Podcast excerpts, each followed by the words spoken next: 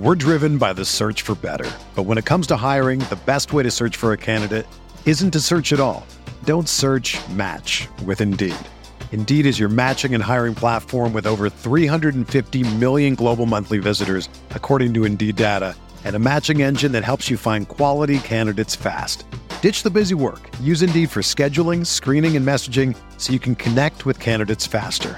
Leveraging over 140 million qualifications and preferences every day, Indeed's matching engine is constantly learning from your preferences, so the more you use Indeed, the better it gets.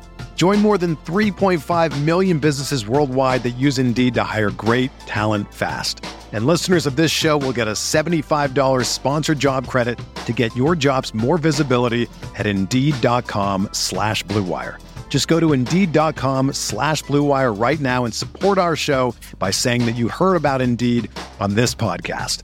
That's Indeed.com slash BlueWire. Terms and conditions apply. Need to hire? You need Indeed. Whether you're a world class athlete or a podcaster like me, we all understand the importance of mental and physical well being and proper recovery for top notch performance. That's why I'm excited that Unifyd Healing is sponsoring podcasts on the Blue Wire Network. Unifyd Healing is a new and super innovative global network of wellness centers powered by Energy Enhancement System, or EE System. If you haven't heard of the EE System yet, then you'll want to listen up. This technology promotes wellness, deep relaxation, purification, and rejuvenation. Wherever you are across the globe, access to a center is easy and affordable. Interested in experiencing the EE System technology for yourself? Go to unifydhealing.com slash bluewire to learn more and find a center near you. That's unified, U-N-I-F-Y-D, healing.com slash bluewire. No material or testimonials on the Unifyd Healing website are intended to be viewed as medical advice or a substitute for professional medical advice, diagnosis, or treatment. Always seek the advice of your physician or other qualified healthcare provider with any questions you may have regarding a medical condition or treatment and before undertaking a new healthcare regimen, including EE system. Good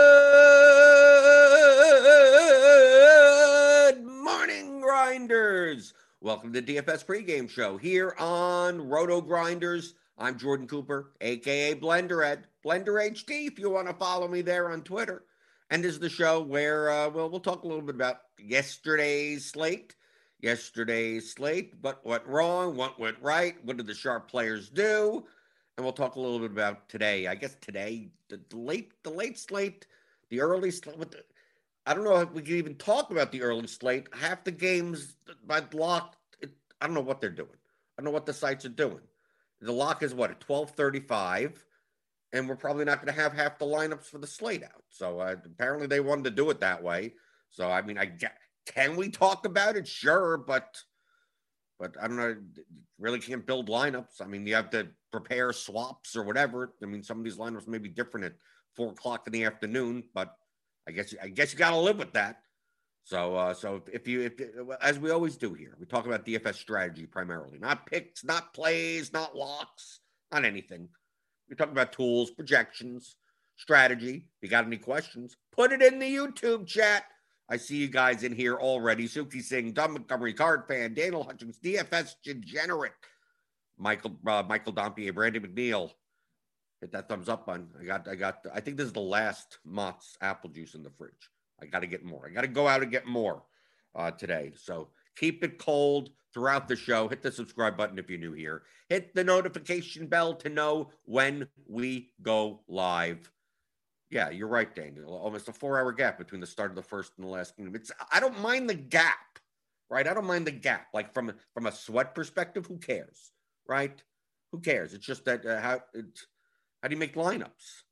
Like, how do you make lineups not knowing the lineups, especially because the day the day games after the night game, the night games or whatever that type of thing. Like something they, they rest people, catch different catchers. Right, you take a look here. It's like okay, Brewers Diamondbacks is like is is, is Narvaez gonna oh against the lefty? Is it gonna be Pena? Is I mean, what happened to Vogelbach? Is he gonna play? Right? I mean, he's probably he was hobbling right? Then you take a look at the Diamondbacks. I don't know what the hell's happened here. You're probably not playing the Diamondbacks with Woodruff here. And you look here and you go, okay, well, well, Tani's pitching. It's like what that lineup's going to look like. The Giants are probably going to be something like something like this, right? Okay. Then you get the Rockies. These aren't that great of games to begin with. It's still like the Mariners. Like, what's going to happen there? Is Tom Murphy, Luis Torrens? Where's Where's Dylan Moore? Is going to be up in the order, lower in the order? Who knows? I guess these will be easier to swap, right? I think some some some of these teams are a little bit easier because the, the, the players that, that you'd be swapping to would be about the same price anyway. We don't even have a Nationals line. We don't even have a Nationals lineup, and their game is at one o'clock, right? So what the hell are you going to do? Who we who we likely playing on this early slate? Before we get into yesterday's slate, I don't know. I didn't even look. I didn't even look at the early slate because I have other stuff. I had this show. I got a meeting. I got a doctor's appointment. I, I can't even play. I can't even play the soccer slate. And that's a four game slate. Brutal. Playing the not playing the seven o'clock baseball slate. I'll play soccer to no side. There is no soccer tomorrow. Right. Well, what are we doing on the early slate?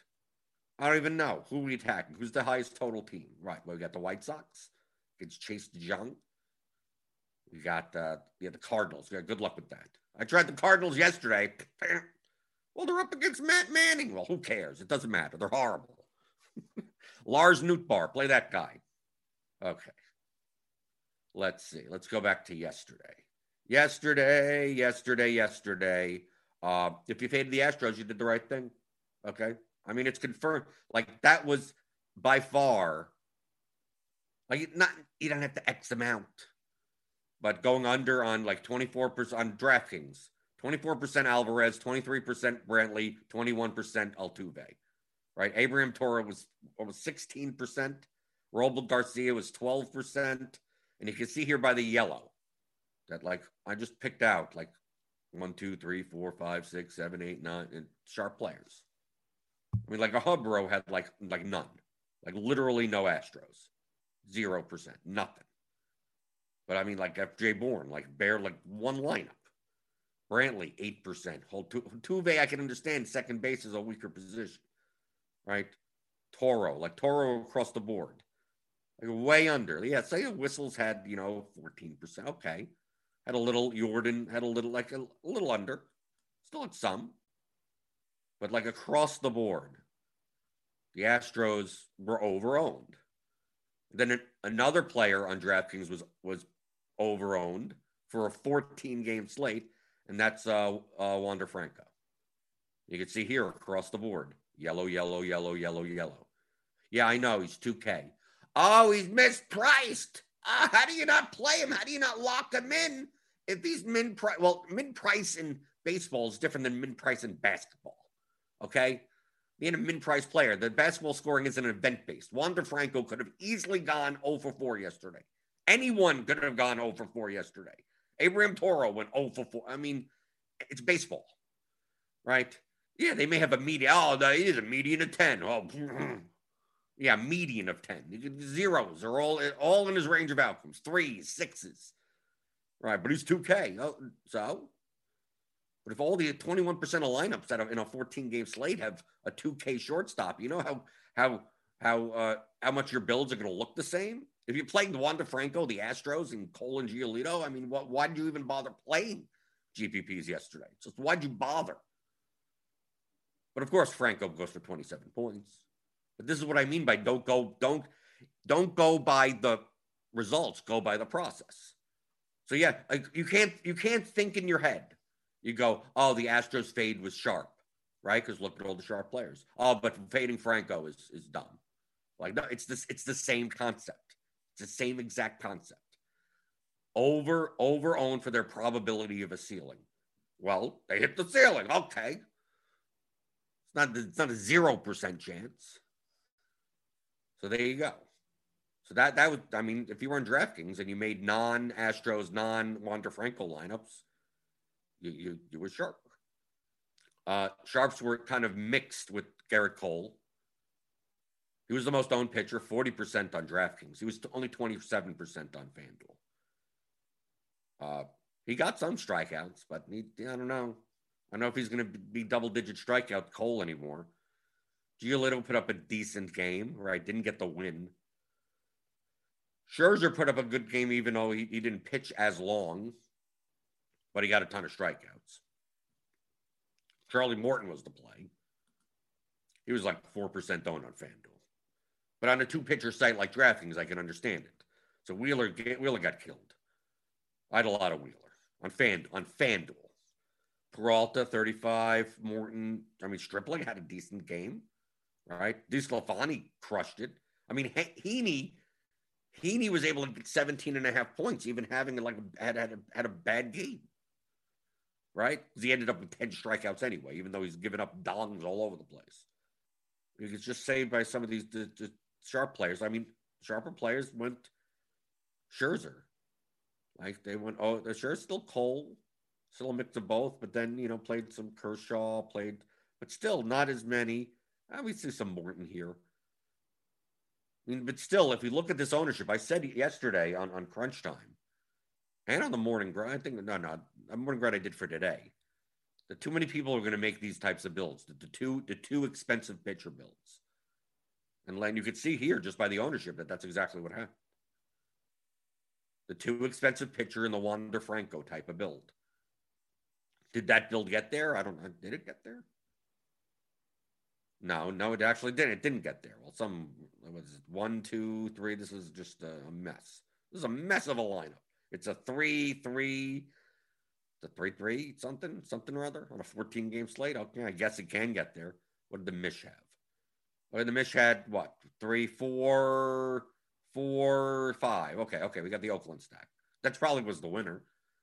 Laureano Canha, Andrus Chapman, Murphy. No Olson. Peralta Morton, the nut pitcher combination. And then uh Brantley is a one off. Okay, I guess just just what fit. I guess you could do it with ownership on all of these being low. And then Voit and LeMahieu were both at home runs. Like in any other in any other day, this would have been the winning lineup. If Summit 87 decided just not to play today and just not put together whatever the hell they put together. Like that lineup, that this would this would be the winning line, a five two one with the nut pitching combination that both were not as owned. You take a look at like player one, Cole Peralta, like yeah, Cole, you know that gap was. Then you'd rather have someone else there for that price. But this was a Wander Franco lineup.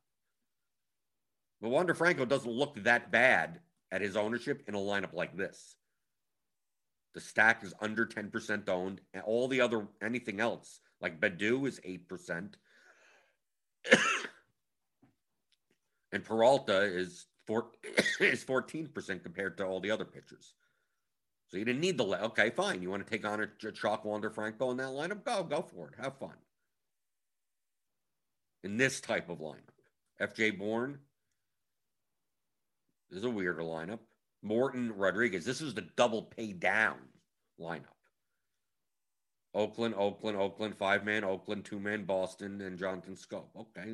Any other day, this is a this is a good lineup. Leaving 500 on the table like this makes sense. We take a look at, at stacks. Let's get rid of the pitchers here. I mean, you can obviously see right at the top that that the Astros are going way overowned for a 14 for a 14 game slate. Yesterday, yesterday in the bat, I'll take a look. Uh, look here, I, I got my my cheat sheet. Uh, the bat was one, two, three, four. This the Houston was the sixth highest ceiling in the bat. Yet look at their ownership. I mean, this is it's ridiculous.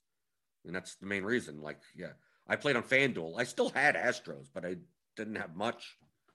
Uh, Number one was the Cubs, and Eli Eli Morgan just comes out and five innings, nine nine strikeouts, just out of nowhere. Just not okay, whatever, right? And then eventually the Cubs hit their bullpen. So like Contreras and Wisdom and Bryant. I mean, if you had like that, that secondary got eventually got there, but like as a team, it didn't really. And the Cardinals just cried. Cardinals were number two, Angels number three, Brewers number four, and Mariners number five. It's like those were more of the teams that I played. I didn't have much Oakland on FanDuel. I had a little. I had an Oakland Brewers lineup, good Bruin, Bruin towards the end, but also I had like 30% Wheeler, and that, that, that screwed me. I'm sitting there with good lineups. I'm sitting there with an Oakland stack, with the uh, with the, home runs in the lineup and the other spots, and the Wheeler's 12 points up there at FanDuel. I'm like, come on, really? That's why I thought Wheeler was under. I think Wheeler was what, like 8% or something yesterday on FanDuel. We can see here the, the Cubs. The Cubs look brick. I could go by shortstop, right? Baez. Right, maybe Forsaken didn't have any Cubs, but a Hubro, Brick 75, Squirrel Patrol, FJ Bourne, I mean, over on the Cubs. Cardinals, Tyler O'Neill. You can see right here, more green than anything.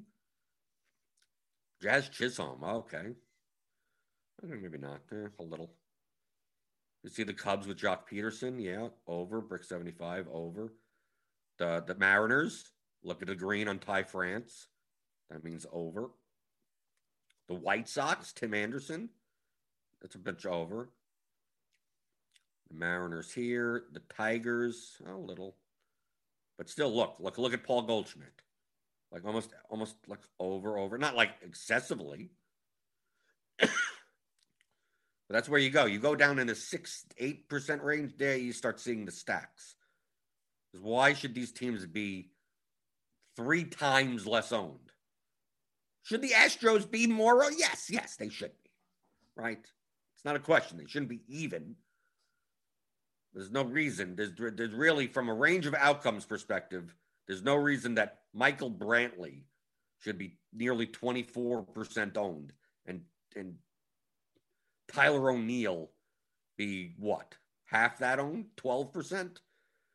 And no reason for, you know, Mark Canha to be 7%. I mean, like, yeah, one should be oh, more owned than the others, but not to that extent. And that's where you're taking advantage of in GPPs. That's the whole concept. So that's why you see a lot of green around. You go into results DB, the green in these three, four, five, six. You typically see a lot of yellow, a lot of yellow, a lot of urine color. It doesn't matter what they put up, right? On on DraftKings, if you give me a 21% owned Anyway, you give me a 20, you give me a 20 plus percent home hitter, any hitter. Doesn't matter their price or anything on a 14 game slate. And it's it's it's unlikely that I'm I'm I'm gonna have more than 20%. I'm, I'm most likely gonna try to make lineups without them. Just that's just the way that baseball is. Basketball, we can talk, we do the other way, right? Oh, this guy's gonna be 80% owned, and you go, 80% owned may actually be under owned, right? The guy's 3,800, going to play 40 minutes as the point guard with a 28% usage rate. And, you know, his, his meeting is 47. I mean, yes, you play, you're playing him. like the 20% of people are just getting stupid, right? At that point. Let's see. Going through the YouTube chat. Do, do, do. Do, do, do, do. Nate Branshaw, are you more likely to fade overowned hitters in single entry and three max? Knowing in those contests, those truck players are usually going to gain more ownership than what is projected. Yes, that that goes along with the with the concept of when I say I'm more contrarian in single entry, right? It doesn't mean playing nuts. You could be way contrarian in large field. You should because you need to get you need to get more leverage, and because you need to, but you need to find it. So, like for instance, if we take a look here, this I think yesterday's slate is a good example. Let's go. Let's go. Let's use results DB. Let's go back to the slate. Let's go to the ownership tab. Okay. That looks at ownership throughout. Well, I need to see what the names of the contest. What are the names of the contest on that they're running yesterday? Okay. So here we go. Is the, where's the single entry? The battery, the 121 battery, right? Okay, because that's the 121 single entry, 643 entry, right? We're gonna do that one. Uh, let's do also the, the seventh inning stretch, the 777, which is a 15 max, 500 entry. And then do the bat flip. Okay, so we'll do that. And do the bat flip and the, and the micro mini max also. Well, let's, let's look at, okay, I need to remember the names of this. Okay, the 777, or look at the 121. Okay. So we're going to look at a cross section. Going to look at the differences between how these players are owned across everything. Okay, so let's get the 121 single entry. One 121. Can I type that in? 121. No. Single entry battery. Okay, take a look at this. Okay. 777 mega seventh inning stretch. Okay. And then bat flip. And we'll even look at the mini max. It's in there. It's running pretty slow. Mini max. The, mic, the micro, mighty micro mini max. Okay. Okay. So you can take a look here. Let's let's go by look look look at these Astro stacks in the single entry. Okay. Brantley, 43%. Alvarez, 40%. Wander Franco, 42%. Right? So take a look, take a look at this cross section. So we have the 121 single entry is look just, I mean, fading the Astro. If the Astros tank, you, are taking like 40% of the lineups in the entire contest. Right? If Wander Franco puts up a three, I mean, you're tanking so many lineups. I mean, look at the, the differences in ownership here. And then you go down, like let's say, I mean, just look at pitchers. I mean, the pitchers was a little, little, little more spread out. But like Gio, Gio was way more owned in the single entry. Yeah, yesterday wasn't a good good choice, but you had you had choices at pitcher. But like if you wanted to play like the well, the Cubs, they were about the same owned. I mean, you're going to get some down here that are going to be under. But look at this Brantley, Alvarez, Altuve, Ohtani, Willson Contreras, Abraham Toro is 30% in the single entry. But look at Scherzer. Like Scherzer is the complete opposite, right? Because Gio is more owned, so Scherzer is going to be less owned. So you're looking at the differences between the green and the yellow. Right? Way more chances to be different. But of course, you get slightly better competition. You're less likely to see really bad, really bad lineups. But you can take a look at, at the micro mini max. I mean, look at this cross section with Wander Franco. Wander Frank. So to put things into perspective, Wander Franco was a better individual one-off play in a lineup at, in the mini max, and not so much in in the single entry, or even in the seventh inning stretch of 777. He was 26% owned versus 21% in the bat flip. But you can see in the seventh inning stretch, the 777 has a lot of more sharper players, a lot, a lot of sharper lineups. So you can look, look at the ownership. There's not as much of, of a gap between the Astros and the bat flip, which is an $18 large field contest, or the mini max, which is obviously the cheapy cheapy contest. Like look at Abraham Toro. Look at Altuve. Look at Robel Garcia. You don't get even though even though you're you're this field is getting smaller, but it's getting sharper, so it's more likely to correctly be less less likely to use the Astros. Single entry is still getting plenty of people that are like, I got to play the chalk lineup. Got to play the chalk lineup. I don't know why. Got to play the chalk. Shouldn't. So simply, then, but this is this is why in single entry contest, I say it's easier to be. It's it. I'm more contrarian, and it's easier to be. That's the reason I'm more contrarian because it's just easier to be. That's all you have to do. If you if you played single entry yesterday and just said I'm not going to play any Astro, then just make the best lineup you can. Just go. Just play Wander Franco. Fine. You could just do that. You could, you could even do that. You're going to be fading a stack that, that's going to be in 40% of the lineups. You're done. That's it. You, you don't have to go and play. You don't have to go down and play. Uh, I'm going to play the Phillies against Scherzer. You don't. You don't have to do that. You can do that in a large field, sure, but I mean, in, in the single entry contest, you don't. But it's easier to find leverage. It's easier. It's usually just go, okay, I'm just not going to play Astros, or I'm going to play Astros, but I'm I'm going to play them with like what with like Myles Straw at the bottom, and then I'm not going to play Wander Franco because he's 42% owned in single entry. Okay, you could do that. You just have to find one angle, just one angle of I know what the chalk's going to be, and I have to get rid of some of it, and then then you're done because it's they're going to be so much higher owned in the single entry contest that they will be in the GPPs. And the GPPs, you can't do it as much.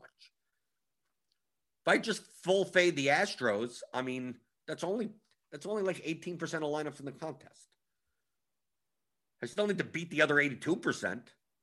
So it's a little bit harder than in the single entry where it's like it could be half the lineups have, have an Astro in it. As long as the Astros put up don't do well, like I have a good chance at first place, and I don't need the nuts, right? Because half the lineups are dead. You don't get half the lineups are dead in a in a larger field contest. But you could also see here that the the sharper point per dollar plays are typically less owned. They could still be over owned, but less owned in the lower stakes. You, you could see you could see the discrepancy here between the stakes and the sizes of contests. That's why if, if, if you if you if in single entry yesterday, if you built a lineup that was Cole Giolito, uh, Houston plus uh, Wander Franco, like, then you're, you're playing badly. I'm telling you, you're, playing badly. Could you have done one of those things? Sure, of course. Oh, you couldn't have played Cole. You couldn't have played Giolito. You couldn't play. Yeah, you, one of those you could find, but not all of them together. That was like that was. You're competing against the same lineups. Oh, they all come in, and you still come in 84th. And you're like, how did that happen? Yeah, because there's there's there's a hundred lineups that look like this, right? Maybe duplicated on a 14 game, and it's a 14 game slate, right? You, you tell me this is a three game slate. Okay, that's a little that's a little different at least. People want to play, oh, single entry. I don't know. I could just play the chalk lineup. Yeah, good luck. Good luck with that. Sean V says I had Morton in a full A stack, so I was happy. I actually did fade Chalk Franco, which was dumb. It wasn't dumb. It wasn't. It was not dumb in GPPs. Could you have played him in in that Oakland plus Morton? St- yes, because you didn't need you didn't need the extra you didn't need the extra leverage at that point. So you you could have played him, but your lineup uh, in in overall projection and ownership was probably fine the way it was. You didn't, you didn't need you didn't even need him, but you didn't need to actively not play him in those types of lineups. If you were not playing Cole Giolito Astros or some two out of three of that type of thing, then you could have played Wander Franco in those lineups. But you can't go by what happened. You can't say I'm, I'm look at what I said before. You can't go. You can't say people that people that that faded Franco were dumb and and people that that faded the Astros were right. That's just the that's just the way that it worked. That the probabilities of two of this are, are similar to each other. So one of they both apply together. So you can't just go by the results. If the let's say we come into today, the Astros put up 16 runs against Jorge Lopez, right? And Wander Franco is sitting there. Uh, oh, for, not a great debut, right? Oh for four, zero points. You'd be sitting there going, "Yeah, it was dumb to it was dumb to fade the Astros." And it was so easy to fade a a, a two K a, a, rookie coming up, even though he was two K. It's baseball, right? I mean, you could you it would have been it would have been that conversation. You can't just go by the results. Was he more? Was he over or under owned? in comparison to the lineups that you're playing them in. Houston, definitely. Franco, for baseball, yes. And any on a 14 game slate, anyone that's over 20% is just you have too many other people to choose from. But you can play them in lineups. If you played it, you could have played an Astro stack with Morton and then like a three man something or other that's 3%. The Rangers, yesterday or some something like that. You could have played someone. I don't know who was on yesterday's slate. One percent owned, whatever, and that would have been fine also. Oh, well, the Astros didn't come in. Okay, well, comparison to that overall lineup, you were still fine. Michael Dompier asks, uh, can you differentiate pitcher ownership? Meaning, if you see Cole at 30%, that's different than Houston at 30%. Well, there's less. Well, Houston Understand that Houston is still nine batters. So you can play, doesn't mean you have to play the top five owned Houston guys. When you play a pitcher, there's no other choice, right? So you can play, you can play, like you can play a Houston stack without Brantley or Alvarez and, and actually lower your ownership. So there's a possibility of doing that with actual teams and stacks. Pitchers, you can't do that, right? And also remember, pitching is much more predictable. Pitching is linear, it's not event driven right? There's more data points and there's going to be more pitches. It's not going to be four at bats and just line drive. Oh, snared by the shortstop. Like like two feet different, that would have been a double, right? A, b- a ball all the way to the wall. Ah, oh, he catches it at the wall. Like another three feet, that's a home run. Pitchers that, that, that they don't work that way. So it's more likely that the pitching projections are going to be narrower, less variance. Hitting projections are going to be much wider.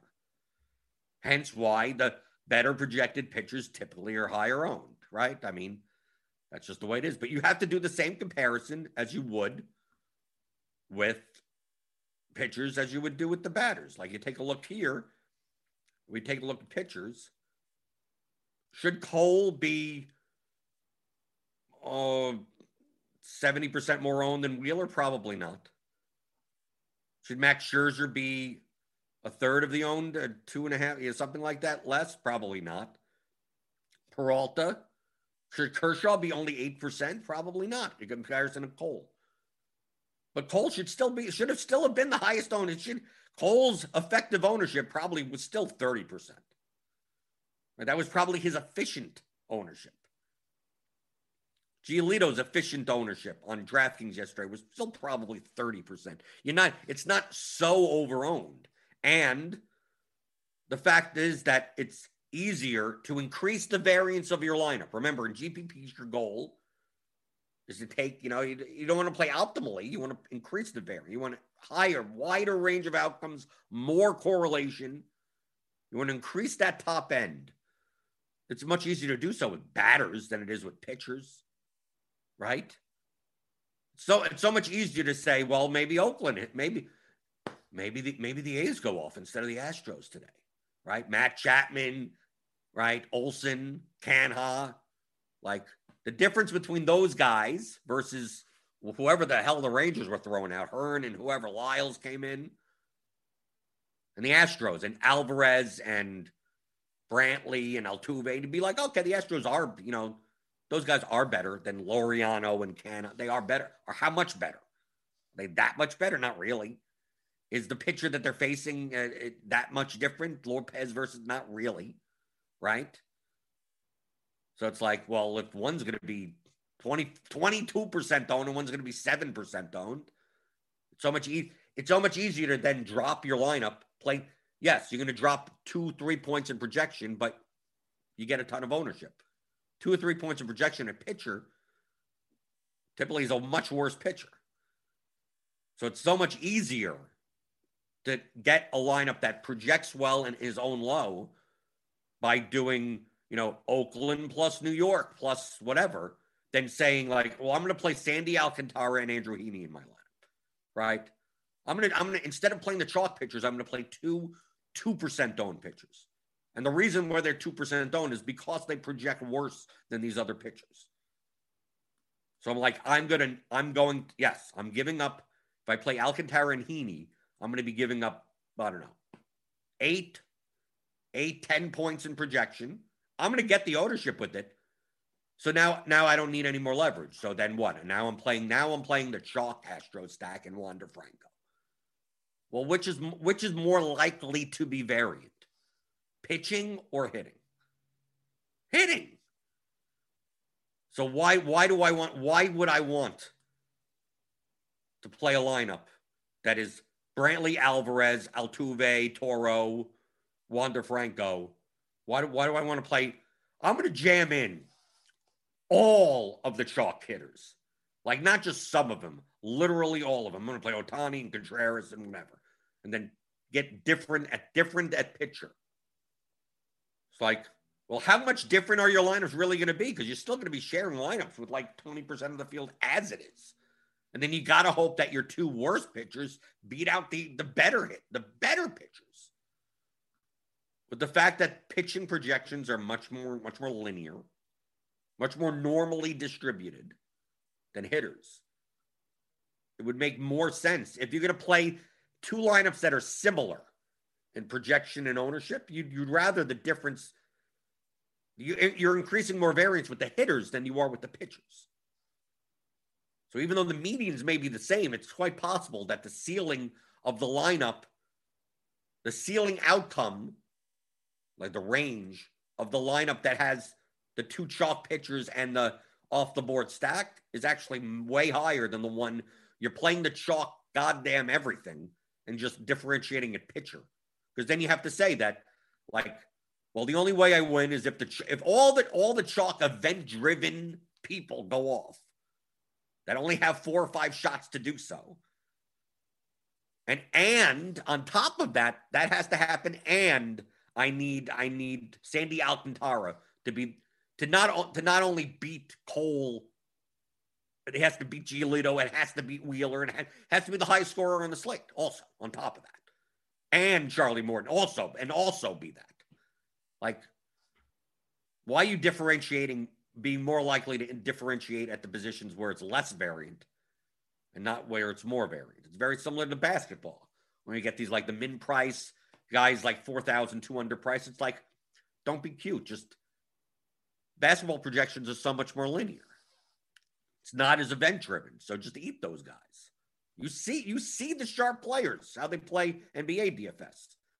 When we have these these value plays that are ridiculous, that have have 8x, 9x medians, medians, 10x medians, you see them like they're 97% of their lineup. I mean, like they're just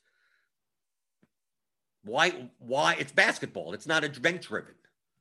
They're gonna like play 34 minutes unless they shoot 0 for 17 or something. They're probably at least at least gonna get to the point where they made value. So it's more likely that you just eat those guys only because basketball is much more linear, much more normally distributed. Baseball, it isn't. So Wander Franco with 2K isn't a slam play. In cash games, sure, he is the highest median. If you're aiming for median, that there you go. You're fine. But once you start comparing it to ownership, like there's no reason that a 21% the 21% owned shortstop, no matter what their no matter what the if he was free, if Wander Franco was zero dollars yesterday, there's going to be a point where he's overowned. There's going to be there at some level, maybe based on your projections. If you do, you roll your own, you made your own model, and Wander Franco projected so well that even 21% was underowned. Okay, then then I could throw up my hands and go based on what you okay. True. His projection would have to have been much higher. Based on the bat, based on plate IQ projections, based around projections around the industry, I mean, he was projected for like nine and a half, like median points, which is for 2K is like the best value play on the slate, but it's still an event. It's still, this is not a normally, these aren't normally distributed outcomes, right? This is not like you put in this and you're more likely to get, you know, no, this is all over the place. So if he was free, if he was literally free, what would his projection and ownership? If he was, if he was free and he was going to be 70% owned, He's probably he's in baseball and uh, for a hitter in baseball, he's that's overowned. Yeah, but he's free. Who cares? If he gets a zero, how are you going to win a GP? How are you going to win a GPP at that point? Seventy percent of lineups have a zero in it. Don't you want to take advantage of that? That's the goal. What is the efficient ownership of a player? There's going to be a line. If you want to argue the line, that's perfectly fine, but you have to admit that there is a line. there, there is a line. Maybe, like I said, you're like, no, 21% is too low. Okay. You can't tell me that at 80%. If he was 80% owned yesterday, that that was that, that he's plus EV at that point individually. He's not. No, no batteries. Doesn't matter. Doesn't matter who they are. Doesn't matter what the price is. Du, du, du, Clint Friday asks, uh, what's the optimal stack size in DK baseball GPPs? It depends on the slate, depends on the lineup, Does not remember, remember the remember the two rules of questions. You can't if you can't. There's no exact answer or anything. A five a five man three a five three lineup and two crap teams that project bad with two bad pitchers is still a bad lineup. Doesn't matter. Well, I stacked five man. I got a five three. I got leverage. No, it's still a bad lineup. But yeah, but all evidence points to that that uh, the field still does not five man stack enough. So by default, if you didn't want to, if you didn't want to go into the nuances of different lineups. Well, is this 4-3-1 as good as this 5-2? Is this if you want to just default it? If you just defaulted to 5x, just 5 and whatever. It could be a 3-man, it could be a 2-man, it could be 3 one-offs on DraftKings. If you just defaulted and no matter the size of the slate, Smaller slates, you're less likely to stack as much, but if you, if, if you did, you're fine. So if you don't if you don't want to think about anything and just default it and just go every slate on DK in big in large field GPPs, I'm playing 5X. I I I'd say go ahead. And then don't even have to think about it anymore. That's what you do. I do that on FanDuel. On FanDuel, I play four three ones. I don't play four fours. And I just play all my lineups four three ones because it's just easier to build that way. Could I build some four fours? Sometimes I do. Sometimes I build four two one ones. Sometimes depends how much time I have and how much and, and do I want to look at the nuances between lineups. I'm playing 150 of them on FanDuel. Most of the most of the plus EV lineups are four three ones, so I just play the four three ones. And a lot a lot of the reasoning for that is that the the four four lineups project worse and are actually owned more because of the correlation. It's less likely on DraftKings, but we could talk about that on a different day. Yeah, Daniel Hudgens says stacking is about increasing variance. That's what makes it good to do in large GPPs with huge payouts up top. You need a huge score to win. So you want to add correlation. You want to increase your leverage, lower your ownership, requisitely rec- requisite with your projection. So you're going to have a slightly lower projection, but you're going to have much more lower ownership. And just make plus EV decisions and just get your sample size as large as possible. I've been playing for a week and I've lost every slate. Well, welcome to the club. Welcome to the club. That's normal. One week. Dude, you could go for you could I lose I lose in GPPs 90 plus percent of the time. And I'm wildly profitable. Okay? That's that that is the name of the game. This this season has been brutal. But not because I'm I'm, lo- I'm losing, it's because I'm getting top tens and not getting top. I got one top two and like 12 top tens. And these payout structures are just like 50,000 and then ninth places is just uh, you might as well just get just give me the set of steak knives. Right? 10th places uh, on FanDuel is like 350. It's like, well, well, thanks. 350 bucks for coming in 10th out of 44,000. And I'm hitting that spot, right? I'm looking there. I'm like, I'm like, I'm in seventh place, six points behind first, right? Like that. It's like, uh, dude, if someone would have hit a double, I would have, I would have thirty thousand. But no, I couldn't get an extra double. So like that, all you all you could do is aim for those spots. Just aim for the top one percent, top 0.1 percent, and after that, it's just it's varied. So judge judge your your play by that more so than did you did you come in first or how many cashes? Don't even care about that. I barely cash. Well, good. Actually, the less you, you cash, the probably better that you're playing, right? Okay. If you have any more questions before we get out of here, a little short show today. Got a meeting afterwards. We got Eli got other recordings to do. We got to you got to make your lineups for the twelve o'clock. We got you got to make your lineups for the twelve thirty five slate, even though we have no idea who's who's playing. We have no idea who's playing. Do we even have starting lineups in for Elk? Oh, we got the Nationals in. Oh, okay. Isn't that nice? But no, you don't get. It's a what? It's a six game slate, and half the teams don't have starting lineups. Way to go. I mean, I almost feel that they should have done a three, two, three game slates. I mean, I obviously I prefer the bigger slates. I prefer a six game slate, but I also prefer all the starting lineups being out before I enter contest, before I for luck. So I almost think they should have just done a three game this, then a three game 340 slate, and then the then the main then the main seven seven gamer. Seven game. Ty, Tyler Tylor Megill. Who's that Tyler McGill? He's pitching for the Mets tonight. Tyler McGill. Is he a, is he a rookie? Is he someone from Double A or something like that? Is he something? He's favored. How bad? How bad of a pitcher is Kyle Wright when when when the Mets are favored? The Mets are favored in this game. Is that true? Wow. Okay.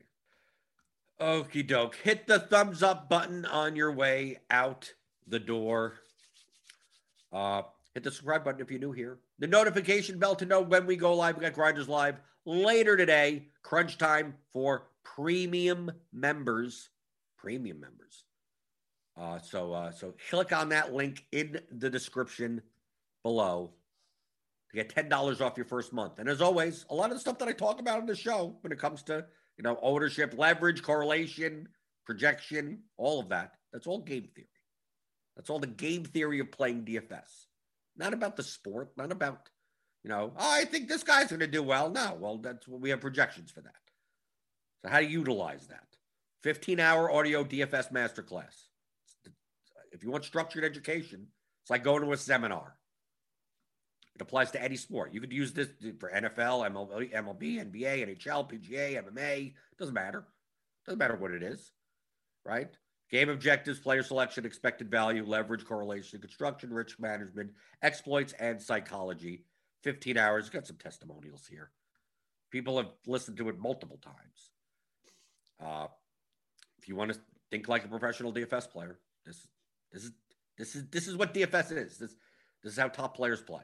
So if you want to, if you want to learn those concepts, which I talk about on the show all the time, so like feel free to start this show from last year and just watch every episode for hours, for hundreds of hours, or just it's all condensed into a nice, nice structured learning environment, 15 hours. Theory of DFS.com. Pick that up. And uh, and we'll we'll see what happens uh, tomorrow for this for the seven game for the, the late slate. I was on the I was on the morning grind this morning. We were recorded last night. So you know what I'm going to do. I'm going to be stacking against Kaprielian and probably getting stonewalled. So that that is what I'm going to be doing doing tonight, right? I, I said it on I said it on uh, on the on the on the morning grind. Let's see, right? You play the Rangers, probably low owned Rangers against. I, I, don't even know. I don't even know what the bat projections are. I may, may, maybe maybe Kaprielian actually actually uh, actually projects well. Does he? Does he project well at all? I he doesn't project horribly, but but yeah. So Kaprielian. Kaprielian, is that how you pronounce his name? That's what I'll be doing, and then probably getting stonewalled. It dep- depends on what the ownership. I have to see the ownership. That's what's going on tonight, and we'll talk about it tomorrow because that's what we do on this show. We review slates, talk about DFS strategy for uh, for upcoming slates or questions in general, and I answer them. Mondays through Fridays, 11 o'clock in the morning Eastern, for the DFS pregame show on rotogrinders.com.